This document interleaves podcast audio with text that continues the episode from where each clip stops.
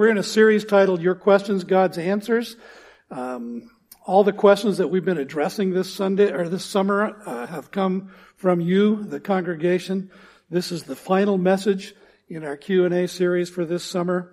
And our title is Who are the False Teachers in the Church Today? I want to encourage you to take notes this morning. Um, I saw one person's notes from the first service, and uh, based on what he had on his sheet, I encourage you to write small.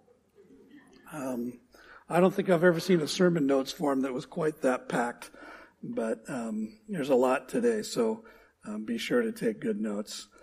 Well, let's begin with that question. We're going to dive right in because uh, I have a lot to say. Who are the false teachers in the church today? Who are they? We don't have to ask if there are false teachers in the church today. False teachers have made their way into the church since earliest times.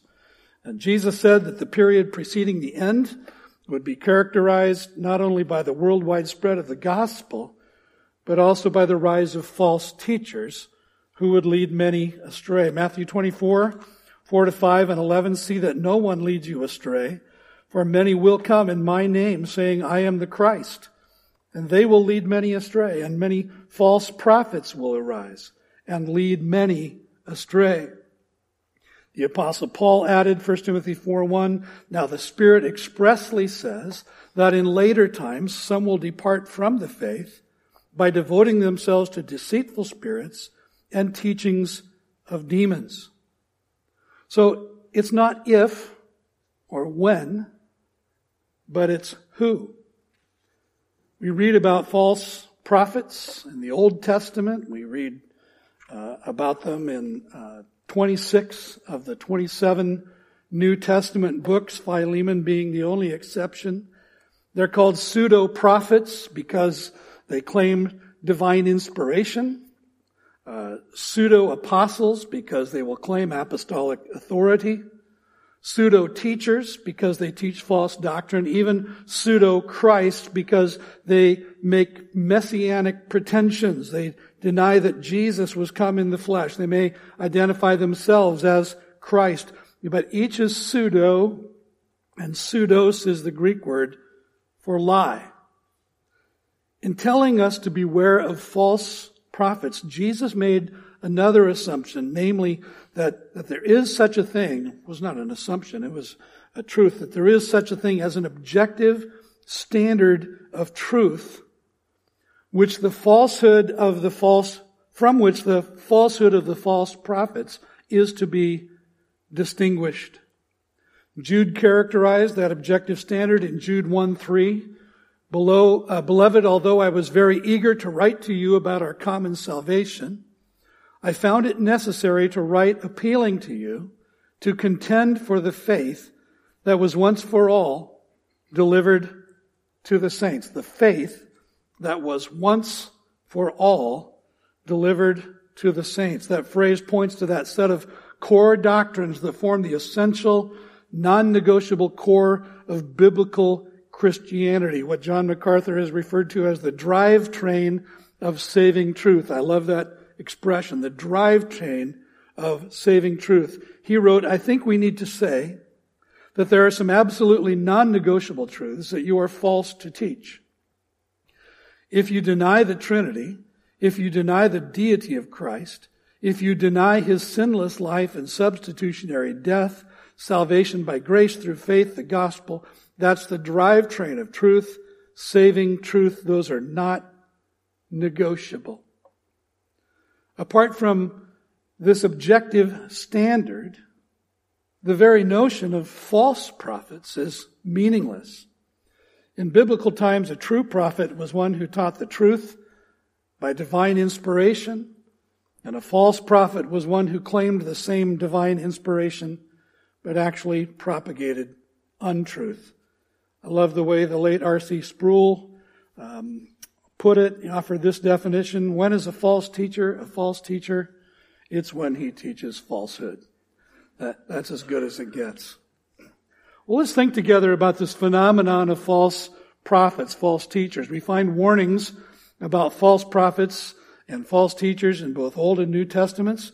In Deuteronomy, Moses warned regarding prophets who are both presumptuous and syncretistic. But the prophet who presumes to speak a word in my name that I have not commanded him to speak, or who speaks in the name of other gods, there's the syncretism, that same prophet shall die. and if you say in your heart, how may we know the word that the Lord has not spoken? When a prophet speaks in the name of the Lord, if the word does not come to pass or come true, that is a word that the Lord has not spoken. The prophet has spoken it presumptuously. You need not be afraid of him. Christian researcher George Barna called syncretism one of the brilliant strategies of the evil one. Because when you have a nation of 255 million adults and another 80 million children who are choosing bits and pieces from many different worldviews and they come up with their own personalized, customized way of thinking and living, that's much more difficult to combat because every person, in essence, requires a different strategy. The prophet Jeremiah warned of false prophets that are both self-appointed and self-deceived. Jeremiah 14, 14. The Lord said to me, the prophets are prophesying lies in my name. I did not send them, nor did I command them or speak to them. They are prophesying to you a lying vision, worthless divination, and the deceit of their own minds. The prophet Ezekiel said that of the false prophets in his day, that they were subjected that they were subject to the judgment of the holy God and to rejection by God's people. Therefore, thus says the Lord God, because you have uttered falsehood and seen lying visions, therefore behold, I am against you, declares the Lord God. My hand will be against the prophets who see false visions and who give lying divinations. They shall not be in the council of my people, nor be enrolled in the register of the house of Israel, nor shall they enter the land of Israel and you shall know that I am the Lord God. Jesus described them as wolves in sheep's clothing. Beware of false prophets who come to you in sheep's clothing, but inwardly are ravenous wolves. You will recognize them by their fruits. The apostle Paul warned of false teachers that would prove themselves both predatory and perverse. Pay careful attention to yourselves and to all the flock in which the Holy Spirit has made you overseers to care for the church of God, which he obtained with his own blood. I know that after my departure, fierce wolves will come in among you, not sparing the flock, and from among your own selves will arise men speaking twisted things to draw away the disciples after them.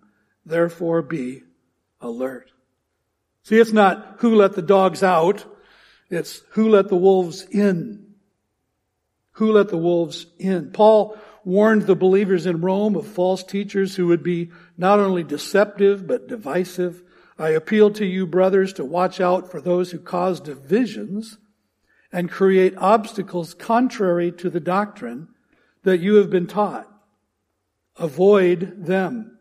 For such persons do not serve our Lord Christ, but their own appetites, and by smooth talk and flattery they deceive the hearts of the naive. The apostle Peter declared that because of their deception, false teachers are destined for destruction. But false prophets also arose among the people, just as there will be false teachers among you, who will secretly bring in destructive heresies, even denying the master who bought them, bringing upon themselves swift destruction. And many will follow their sensuality, and because of them, the way of truth will be blasphemed.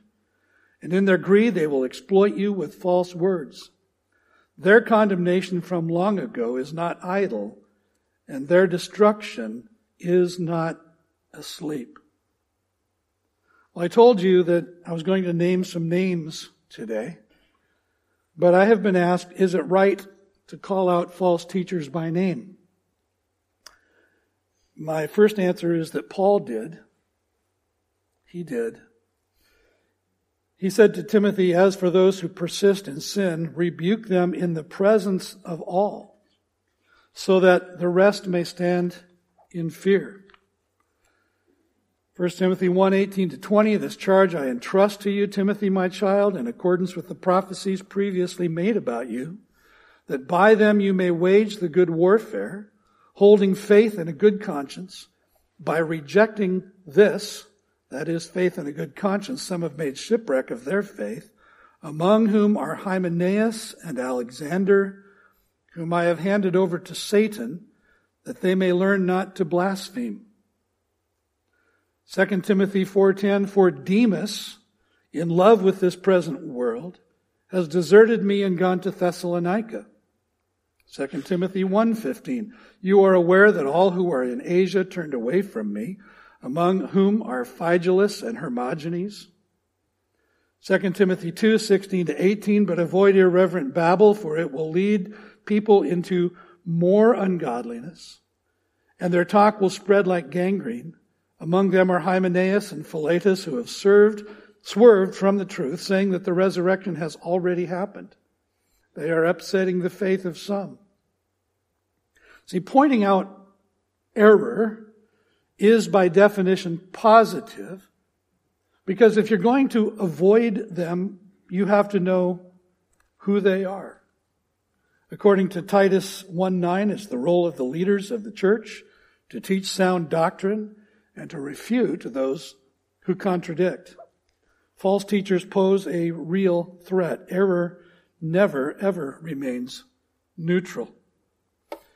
Again, Paul wrote to Timothy, avoid irreverent babble, for it will lead people into more and more ungodliness, and their talk will spread like gangrene.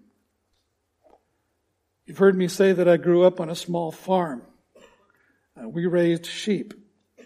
That all came to an end on the morning that my dad went down to the barn to feed them and found them all dead. A pack of wild dogs had gotten into the pen and killed every one of them. It, it was a grisly scene. And I thought back, I thought back then and I thought back on many occasions since then, if only there had been a warning.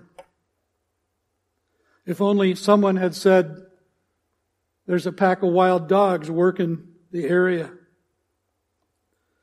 If only there had been, we had heard the commotion in the pasture. We might have saved some. But they were all taken out. Who should accept the responsibility to sound a warning? To call out false teachers and false doctrine? The answer is each and every one of us. The question is how and when, not if we should protect the flock by calling attention to the wolves. And of course, I think we should be cautious about too quickly labeling someone a false prophet or a false teacher. R.C. Sproul said of beginning pastors that most of them are 50 to 60% in error when they begin. Some teachers may simply need to be corrected or receive further instruction as Apollos did in Acts 18. but when you know that someone is arrogantly and unrepentantly teaching falsehood, don't ever hesitate to call them out. Don't allow wolves to linger in the pasture. There's a Canadian pastor, Tim, Tim Challies, whose work I would recommend to you. He posted an excellent article online titled Seven False Teachers in the Church Today. And uh, I've included the link there for you if you'd like to copy that. I found it very helpful in characterizing seven types of false teachers who are carrying out their deceptive, divisive, destructive work in the church today. And I've, I've adopted his outline in what follows in this next section of this message. In these descriptions, I'll be using masculine pronouns, but, but each of these false teachers can very well be female. Some of them are.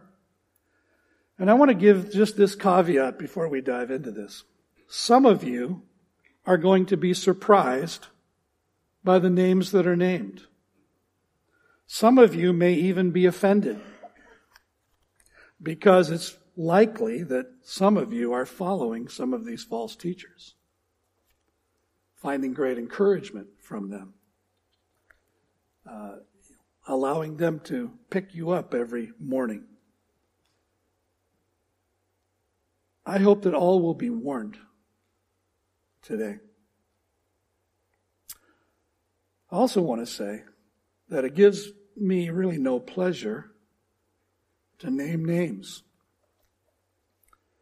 And I want you to know that of the names that I will be naming, I am 100% confident that they're false teachers. There were some that are marginal. I'm not, not going to name their names. Um, but even the ones that I'm listing are representative, in most cases, of a large, large number of false teachers that are operating in the church today. First one Challies identified as the heretic. The heretic is the most prominent, perhaps the most dangerous of the false teachers.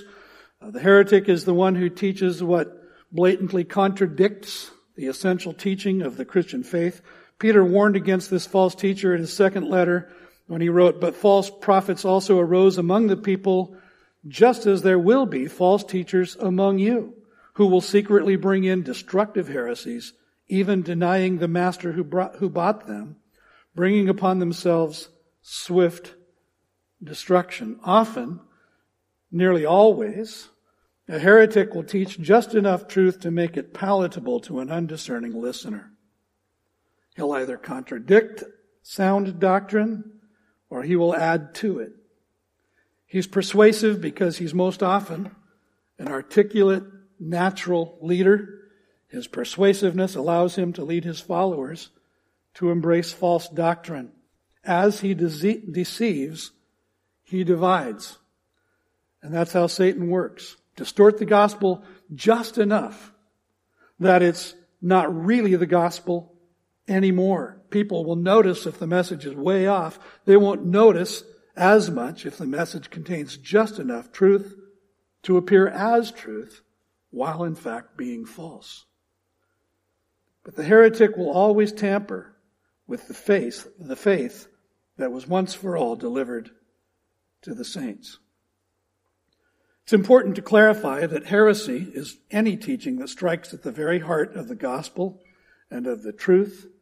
We're talking about primary issues here.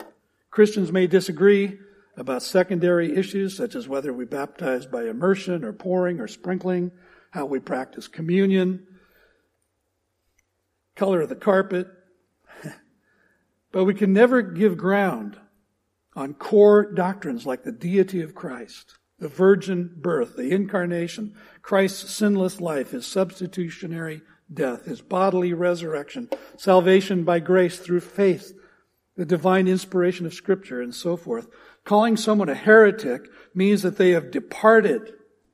They have departed from Orthodox Christianity so far that they're undermining the faith and can no longer be considered even a brother or sister in Christ. Jude's brief letter provides a listing of the characteristics of the heretic. He lives an ungodly lifestyle. He perverts the grace of God, giving people a license for immorality. He denies that Jesus is the only way. He elevates his dreams and private revelations to the level of the authority of the Word of God. He resists spiritual authority. He even presumes to take authority over angels. They may present new truth to you that God hasn't revealed to anyone else in the history of ever. Well, who are some of these influential people who fit the definition of a heretic these days? There are many. Here is a representative sampling. Joel and Victoria Osteen, Bill Johnson, Todd Bentley, Kris Vallotton, Steven Furtick, Andrew Wommack, Benny Hinn, Kenneth Copeland, and many more. Steer clear of them. Second false teacher, Challies identifies as what he calls the charlatan. Charlatan is the person who uses Christianity as a means of personal gain, personal enrichment, who sees Christian ministry as an opportunity to pad his own pockets. He uses his leadership position to benefit from the wealth of others. Again, 1 Timothy 6, 3 through 5. If anyone teaches a different doctrine and does not agree with the sound words of our Lord Jesus Christ and the teaching that accords with godliness, he is puffed up with conceit and understands nothing. He has an unhealthy craving for controversy and for quarrels about words which produce envy, dissension, slander, evil suspicions, and constant friction among people who are depraved in mind and deprived of the truth, imagining that godliness is a means of gain. 2 Peter 2 3, and in their greed they will exploit you with false words. Their condemnation from long ago is not idle, and their destruction is not asleep. Charlatans today are most often proponents of what's been called seed faith, health and wealth, prosperity gospel theology. Seed faith is that guy on your television screen that just says, send me your money and God will send you a blessing. Just plant that seed of faith by extending yourself. You may as well go to a casino. You may as well buy lottery tickets. Prosperity gospel says that God always wants you to be healthy, that God always wants you to be wealthy, that if you have enough faith in your life, then, then you'll always be successful in everything you do. And your children will have white, straight teeth. Well, here's just a short list of those who at present peddle the prosperity gospel to enrich themselves from their followers' gifts. Again, Joel Osteen, Todd Bentley, Kenneth Copeland, Creflo Dollar, who raised money for his jet by saying he, he wanted to take the gospel higher, faster, and farther than it's ever gone.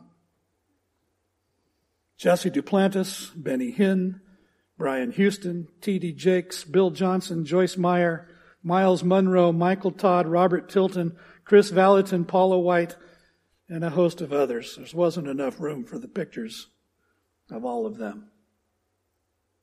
Next is the prophet. In the Old Testament, Ezekiel the prophet wrote regarding false prophets in his day, and her prophets have smeared whitewash for them, seeing false visions and divining lies for them, saying, Thus says the Lord, when the Lord has not spoken. Saying, Thus says the Lord, when the Lord has not spoken.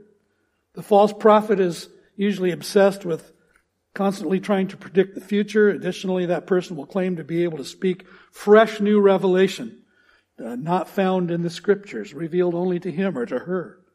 Sometimes those prophecies will be very specific. For example, there were many on the airwaves back in 2020 who were prophesying with great confidence that Donald Trump would be reelected to the presidency.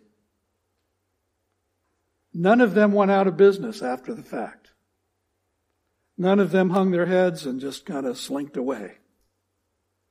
As far as I know, none of them were put to death. Most often, however, their prophecies will be vague and unspecific that could be fulfilled in just about anyone's life, about as vague and as unspecific as a fortune cookie. The apostle John urged us, beloved, do not believe every spirit but test the spirits to see whether they are from God. For many false prophets have gone out into the world. Later, John declared that God has spoken fully and finally in scripture and offered the most solemn warning against anyone who claims to bring revelation equal to or contrary to scripture. I warn everyone who hears the words of the prophecy of this book, if anyone adds to them, God will add to him the plagues described in this book. And if anyone takes away from the words of the book of this prophecy, God will take away his share in the tree of life and in the holy city, which are described in this book. In the 19th century, Joseph Smith claimed to receive the Book of Mormon from the angel Moroni. Joseph Smith, a false prophet.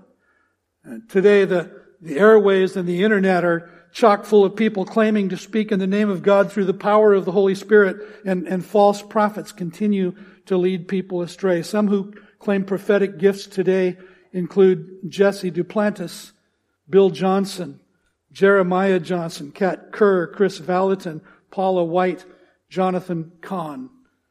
And again, there are many others. The next one is the abuser.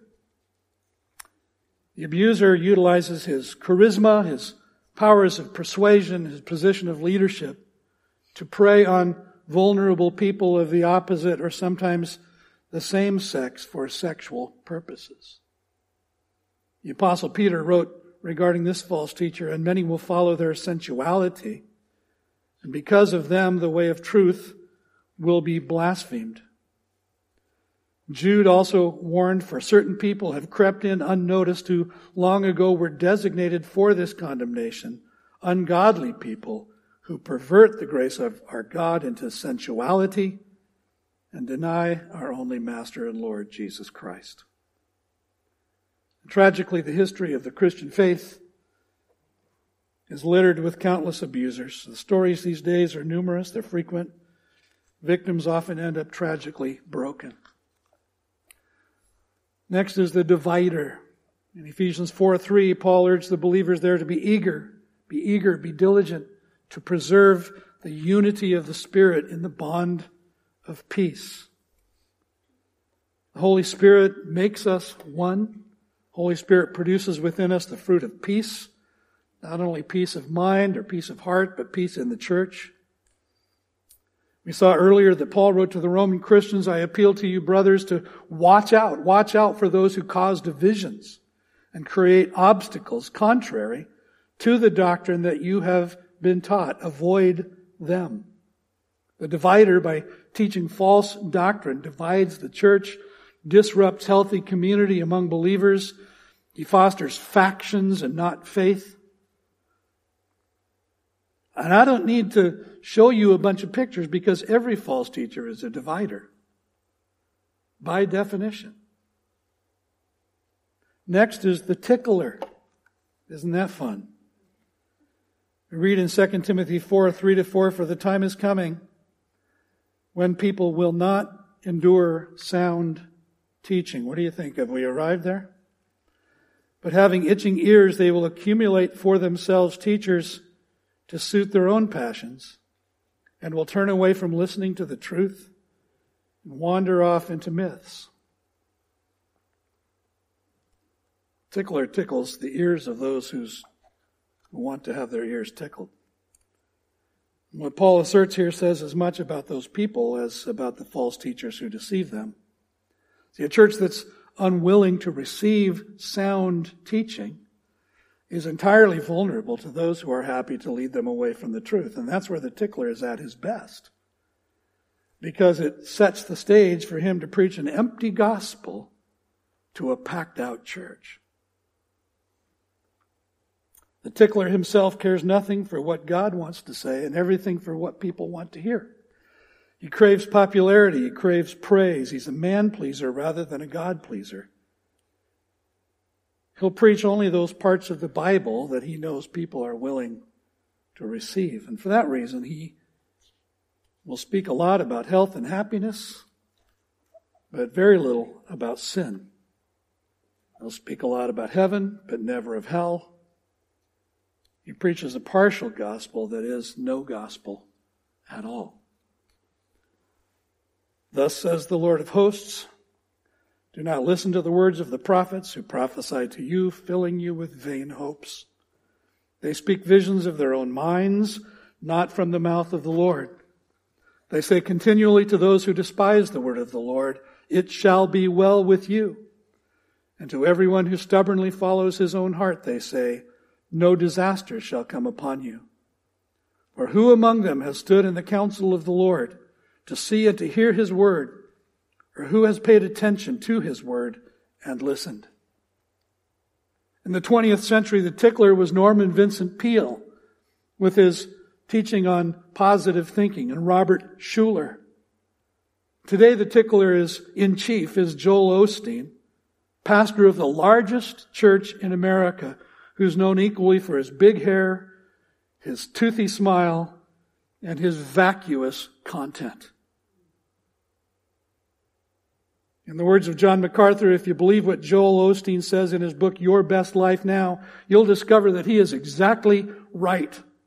This will be your best life, infinitely better than your next one. Think about that. In addition to Joel Osteen, other ticklers today include T.D. Jakes, Joyce Meyer, Joseph Prince, Paula White, and again, a parade of others.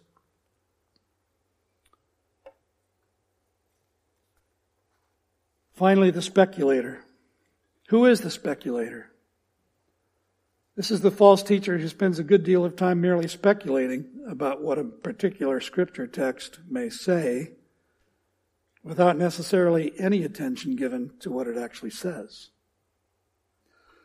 He or she will be obsessed with novelty and originality. He will impose messages into scripture that are not present in that scripture. The author of Hebrews warned his church in 13:9, "Do not be led away by diverse and strange teachings.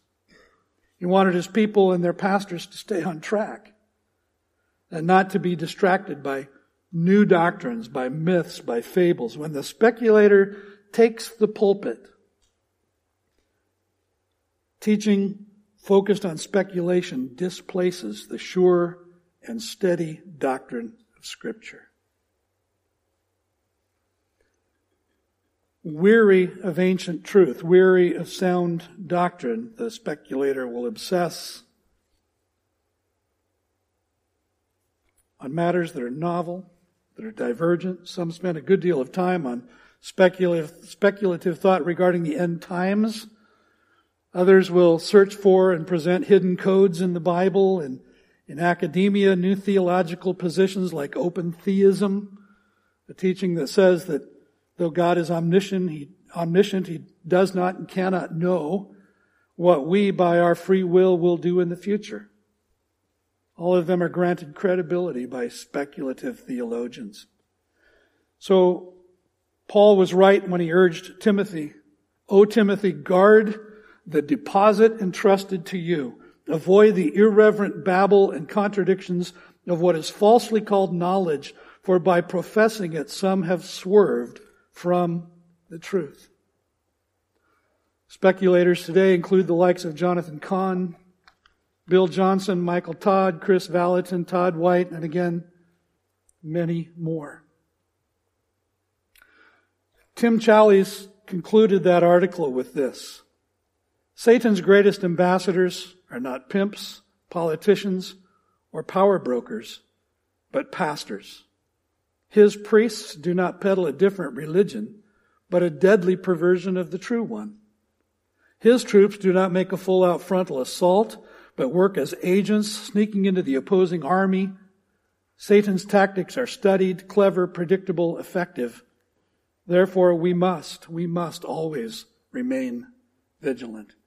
Beware of false prophets who come to you in sheep's clothing, but inwardly are ravenous wolves. You will recognize them by their fruits. Well, I want to conclude this morning by drawing your attention to one particular contemporary movement that combines nearly all of what we've already talked about this morning. A movement that uh, emphasizes signs and wonders, that teaches that God is giving new revelation through new apostles and new prophets. It's known as the New Apostolic Reformation or NAR and it is a counterfeit reformation. The epicenter of the new apostolic reformation is Bethel Church in Redding, California. You may have heard of it. Its influence has spread around the world. It's infected and is poisoning thousands of local churches and even whole denominations, and it's led millions of its followers into deception and bondage it joins together a, a number of aberrant teachings. At its root is a reclamation of what was known in the 1940s as the Latter Rain, R-A-I-N, Latter Rain movement, which purported to restore to the church the so-called offices of apostle and prophet. It includes misguided dominion theology with its postmillennialist goal of Christ's church ruling the earth before he comes. Into that mix is added the heretical word faith movement promulgated successively by false teachers Phineas Quimby, then E.W. Kenyon, then Kenneth Hagin, and Kenneth Copeland and their adherents. It's been adopted by millions worldwide. It also includes influences from the signs and wonders movement, New Age philosophy, ancient occultism, and a high degree of authoritarianism. The two central leaders of Bethel Church are Bill Johnson and Kris Vallotton. You've seen their names under many of the categories of false teachers we've just contemplated together. Bill Johnson is regarded as a new apostle, Vallotton as a new prophet. I just want to give you a flavor of this movement because I want to warn you about it. I don't have time to flesh the whole thing out. That would take a long, long time. But I want to give you the view from 10,000 feet and some highlights that you need to be aware of. The first is that emphasis on new apostles and prophets. We saw earlier this summer that the New Testament, particularly the letters of Paul and Peter, teach clearly and consistently that local churches are to be shepherded by pastor elders. Additionally, the, the New Testament teaches that the foundation of the church has already been laid for all time, specifically through Jesus Christ and by the revelation regarding him given by the Holy Spirit through the Old Testament prophets and the New Testament apostles. The ministry of those men is complete. It's not in need of editing, improving, reforming or renewing. The New Apostolic Reformation instead teaches, on the basis of a twisted interpretation, and you can write these verses down, they won't be on your screen, of Ephesians 2.20 and 1 Corinthians 12.28, that the missing, uh, that the majority of churches are missing two pivotal offices, emphasizing that only those two only those two are authorized by God to bring critical new revelation to the church. The offices of apostle and prophet, which, by the way, the New Testament never calls offices. And that these offices are renewed in our time such that there are now modern day apostles that exercise the same authority as the original apostles appointed by the Lord Jesus. And prophets that speak with the same authority as the Old Testament prophets. Only now, as the church is properly guided by the appropriate spiritual leaders, can it fulfill its commission. And for this reason, in order to, for a church and its leaders to receive blessing, to be submissively aligned under God given authority of the new apostles and prophets, to receive the new revelation that God is giving to the church through them. Every local church must now be led by a new apostle and a new prophet who will speak for God into that church and into individual lives. And then there is what they call the seven mountains. It's another foundational teaching of the NAR is, is that it's the responsibility of these new apostles and prophets and the churches they lead to usher in the kingdom of God on earth. Actually to call it down to earth by decree, by declaration, and then by taking control of what are referred to as the seven mountains, or seven societal institutions, or seven spheres of society that they identify as government, media, family, business, education, the church, and the arts. And the key to controlling these institutions is the ultimate work of the new apostles. And when that goal is achieved, they say, then there will be a worldwide revival in which a billion people will be converted. The earth will then be prepared, and not until then, for the rule of Christ on earth. The Bible teaches that the arrival of the kingdom is not an era of gradual human and societal improvement like the utopian teachers of the last two centuries. Rather, the arrival of the kingdom is the radical inbreaking of God himself into our history in judgment and in grace. The first words of, recorded from the mouth of Jesus as he began his earthly ministry were, repent for the kingdom of God is now here. See, God's quite capable of ushering in his own kingdom on earth, and it will happen quite independently of any of what the NAR asserts must happen. Thank you very much. One of the most insidious teachings of Bill Johnson and the other NAR leaders results in a profoundly diminished Jesus Christ. Specifically, that teaching is that when Jesus came to earth, he gave up the use of his divine power and worked all of his miracles as a mere man, though through the power of the Holy Spirit. So contrary to the clear teaching of the Bible and what Christians have believed for 2,000 years, Jesus' miracles were not evidence of his deity. To be clear, uh, NAR leaders claim that they don't teach that Jesus ever stopped being divine, though Bill Johnson has popularized that teaching over and over again. Instead, they assert without any biblical evidence that Jesus, while remaining divine, chose not to use his divine powers to perform miracles, but that he did them entirely as a mere man in right relationship with God.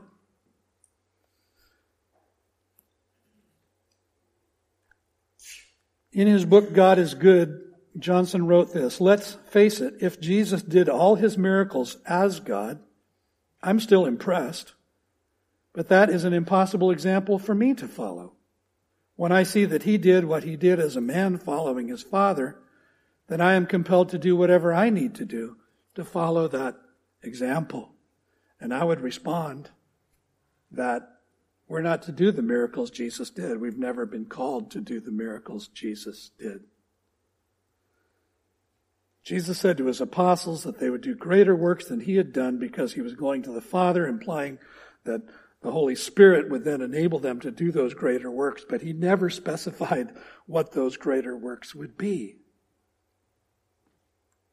He never commanded us to perform miracles like he performed. To think that we should, should do the miracles Jesus did may be the height of presumption. But see, there, there it is. An attempt at the divine, um, I said to you last week as we talked about transgenderism, the first trans, first effort of being trans anything was when Adam, when Satan aspired to be like God and tempted Adam and Eve with the same thought. Johnson and Vallotton and the leaders, the other new apostles and new prophets, all teach that they should be miracle workers and that you and I should be too. Those who follow them should be. At Bethel Church in Redding, a course is offered called the Bethel School of Supernatural Ministry, referred to by its acronym BSSM. The BS part is very appropriate. It's also affectionately and appropriately called Hogwarts for Christians. Taken from the name of the fictional school attended by Harry Potter, Hogwarts actually may be the most appropriate label because what's taught in the School of Supernatural Ministry includes many activities that you and I might associate with witchcraft and the occult. Included on that list would be encounters with the dead, communication with the dead, which the Bible calls necromancy, spirit travel, levitation and teleportation, psychic spirit readings, tarot card readings, they call them destiny cards instead. Telepathy, a practice called grave soaking or grave sucking, in which the participants lay prostrate on the graves of uh, deceased Christian ministers in order to suck or to soak in the anointing that God had put on that person while they were still alive. Additionally, they teach, as, as many Pentecostal or charismatic churches do, that prophesying and speaking in tongues is not a gift bestowed by the Holy Spirit alone primarily, but it's a skill to be learned and practiced. And that's just a brief listing of what's taught at Hogwarts for Christians. And by the way, just the other day, I ran across an advertisement for a school of supernatural ministry being offered in Tumwater at the Grange on Black, Black Lake Boulevard. Surely uh, one of many groups that have been sent out from Redding across the United States and around the world. These schools of supernatural ministry are popping up all over the place.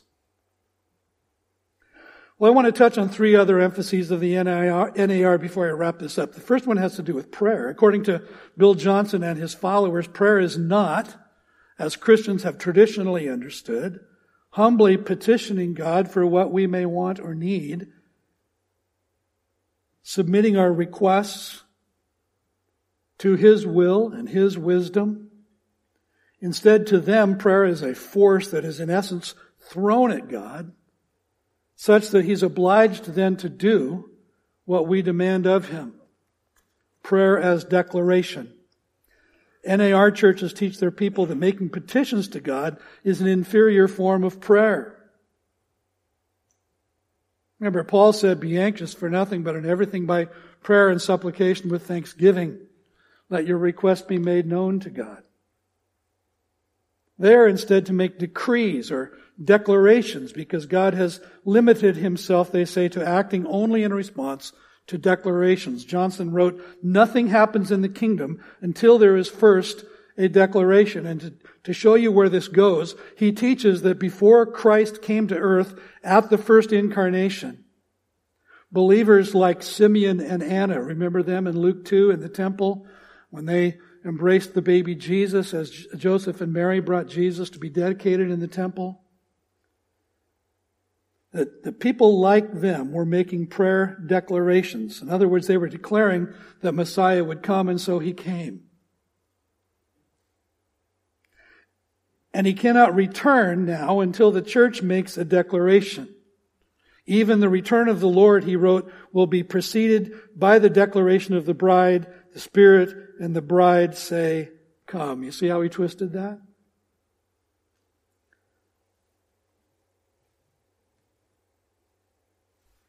And they say if these things were going to happen anyway, what, what would be the purpose of prayer? So in their world, Christ's first and second comings are dependent on prayer declarations made by human beings. In other words, Christ is at our command. And the Bible never teaches any such thing. They also use a passionately wrong Bible. You may heard, have heard of a relatively new translation of the Bible known as the Passion Translation. Uh, some of you may be using it. I hope you're not. It's a product of the NAR. It's not even a translation. And it is passionately flawed. Another of the self-appointed apostles, a guy named Brian Simmons, claimed that Jesus came into his room one night, breathed on him, and commissioned him saying, I'm commissioning you to translate the Bible into the translation project that I'm giving you to do, which I find to be a tortured sentence to begin with. Concerns me about his literary skills. He claims that by breathing on him, Jesus gave to him the spirit of revelation and promised to give him the secrets of the Hebrew language. It sounds so much like Joseph Smith's tale of receiving the golden tablets. He says, I felt downloads coming instantly. It was like I got a chip put inside me. I got a connection inside of me to hear him better, to understand the scriptures better, and hopefully to translate. Yeah, hopefully. Not everyone shares his enthusiasm. Critics say that it distorts scripture, it's spiritually dangerous and deceptive. In fact, it contains so many hazards that, that one highly respected biblical scholar suggested that it should come with a Surgeon General's warning. I use the, the a website called Bible Gateway for a lot of my study, my sermon preparation. Um, and it, it, it makes available many, many translations and sound paraphrases of the Bible. The Passion Translation showed up there a year or two ago, and I thought, well, this is interesting. I wonder where this came from. And uh, I was kind of impressed at first. But then I started seeing signs that concerned me, and then suddenly that translation disappeared from Bible Gateway's list. Here's three reasons you should steer clear of the Passion Translation. Number one, Simmons lacked entirely the qualifications to produce a reliable translation of the Bible. Uh, you may or may not know this, but translations of the Bible are produced over extended periods of time, often years, by teams of scholars who are assembled for the task. They come from a variety of uh, disciplines of biblical scholarship. They provide checks and balances for each other uh, Simmons claimed that he assembled a team and worked with them, but he wouldn't divulge who they were, which tells us that it was essentially a one man effort. Number two, legitimate Bible translators always have proven experience in the biblical or ex- experience and expertise in the biblical languages Hebrew, Greek, and Aramaic. Simmons doesn't have any training or expertise in any of that. So, what are his stated qualifications. He uses the title doctor, Dr. Brian Simmons. But his so-called doctorate is not from an accredited institution. Uh, it comes from a, an institution that is essentially a, an undergraduate level Bible college.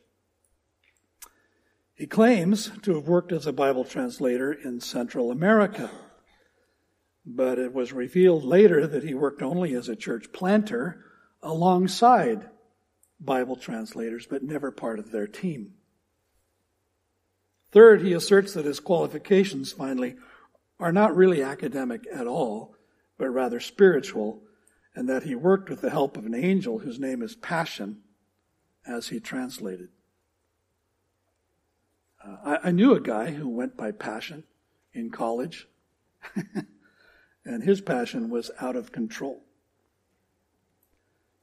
But it gets worse. I'm going to leave it at that. What Simmons did was, in fact, alter many, many significant passages in both Old and New Testament in order to provide support for NAR doctrine.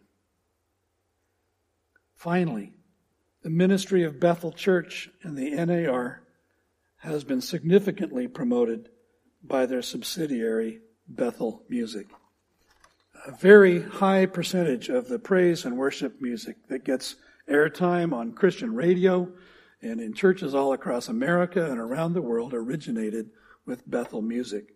I would imagine that if you were to make a list of your favorite contemporary Christian songs, a significant number of them may have been produced by Bethel music. But I want you to know that this past year we made a decision here at LifePoint to discontinue using songs produced by Bethel Music, by Hillsong Music, by Elevation Worship, and Jesus Culture, all music production companies that are heavily influenced by the NAR. Uh, why have, and by the way, Hillsong Church is an NAR church, very influential. Elevation, Steven Furtick's church, another church heavily influenced by the NAR. Jesus culture came out of Bethel Redding. So why, why did we make that decision? First, it's this, it's because NAR influence, uh, NAR influenced music smuggles NAR theology into every church and thereby by into every mind in those churches.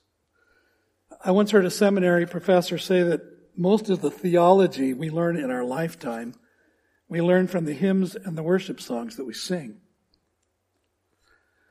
Thought about that for a moment as it applied to my own life and realized that it was largely true. Bill Johnson has said that the exportation of their music functions like a gateway drug to NAR theology. On one occasion, he said, and it's true, music bypasses all of the intellectual barriers. And when the anointing of God is on a song, people will begin to believe things they wouldn't believe through teaching. And I would add that that's true when the anointing is not on that song as well.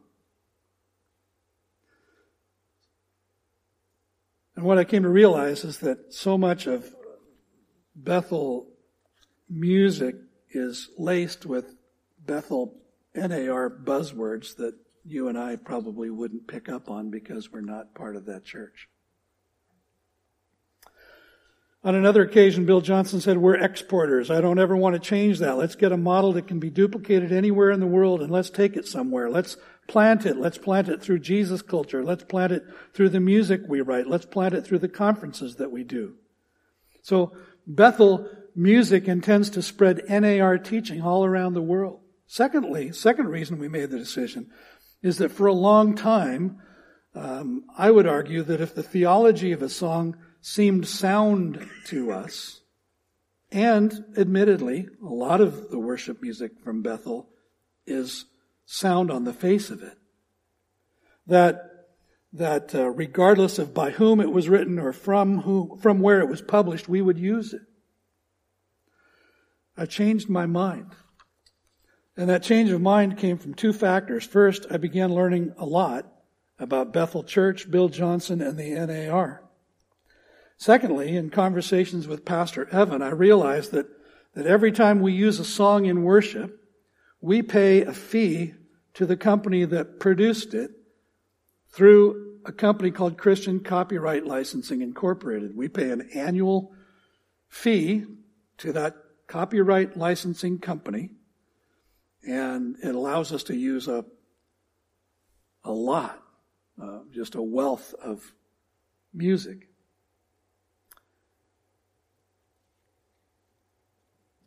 And then they, in turn, based on the songs that are used, we, have to report that, what, every month? Um, so that they know which songs we've used in worship. There's a royalty that goes to the production company.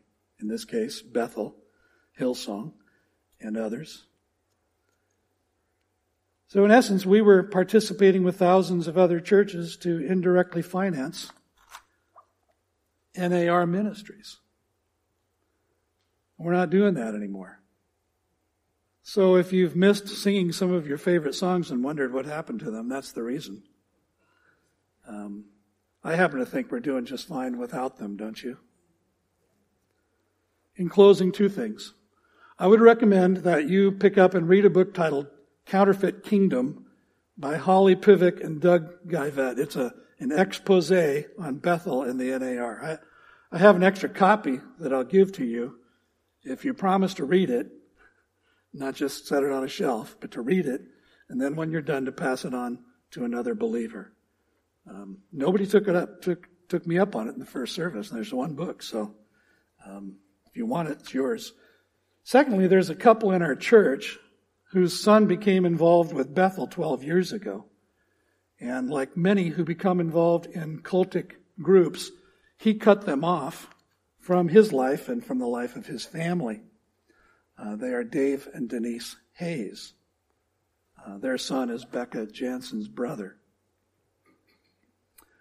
It's a painful topic for them, but they told me that they would be available to share and to consult with anyone who would like to know more or who has experienced something similar in their lives. False teaching is prevalent, it's pervasive, even in many evangelical churches today. We have to take it seriously. We have to be mindful of how we walk how we worship, what we teach, because eternity is at stake. The prophet Jeremiah wrote in chapter 5, verses 30 to 31, an appalling and horrible thing has happened in the land. The prophets prophesy falsely, and the priests rule at their direction. My people love to have it so. But what will you do when the end comes. What will you do when the end comes? You may have been surprised. I think some of you probably were. That some people that you follow were named this morning as false teachers. And again, I didn't put any name on the list that I wasn't sure of. Will you continue to follow a false teacher if it means that by doing so you are placing your eternal soul in jeopardy? Would you do that? Why would you do that?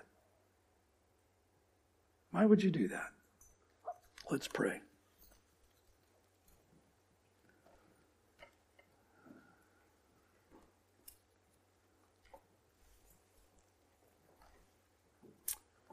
Lord, thank you for your word. Thank you for warning. May we, Lord, be so committed to your word, to allowing it to nourish us, to nurture us, to instruct us, to encourage us, to warn us, that we become discerning men and women who are able to discern truth from error. And when we can't maybe put our finger on it, we can sniff it out. We can discern that something's not right about a particular teaching that's given. And Lord, I pray that this platform at Life Point Church for generations to come might be, if you tarry, might be a, a platform on which the Bible is always faithfully and rightly taught. Protect us, Lord. Protect us as pastors, as elders, as lay leaders, as mothers and fathers, as servants of your church, as Sunday school teachers and youth workers. Protect us from the enemy and plant truth deep in our hearts and our minds, our very souls, that we would honor you, that we would walk and teach truth, that you would be glorified in us, that Jesus Christ, the real Jesus, would be lifted up in this church and in our community. And we pray it in his name. Amen.